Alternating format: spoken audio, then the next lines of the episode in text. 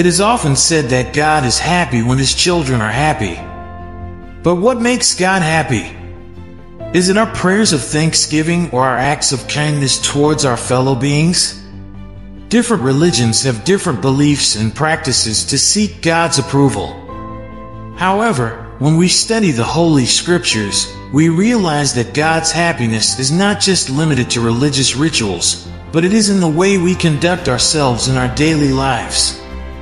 In our busy lives, we often forget the value of small gestures that can bring immense happiness to God. It is written that doing good deeds and being charitable are pleasing to God.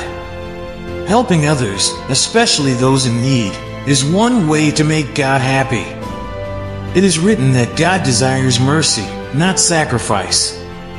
This means that showing compassion and forgiveness to others is more important than performing religious rituals. Acts of kindness, compassion, and selflessness can truly make God happy. Giving selflessly, caring for the less fortunate, and being a kind human being can truly make God happy.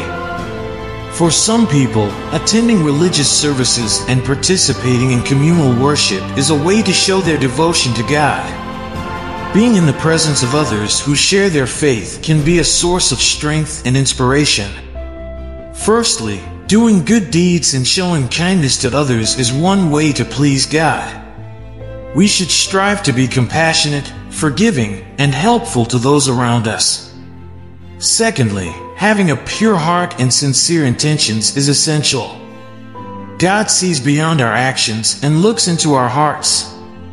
He values sincerity and genuine love for Him and others. Thirdly, surrendering ourselves to God and His will is important. When we trust in God and seek His guidance, we open ourselves up to His blessings and grace. The holy scriptures of different religions guide us towards leading a life that is righteous and just. With teachings that emphasize humility, love, and compassion, the true path to making God happy is clear.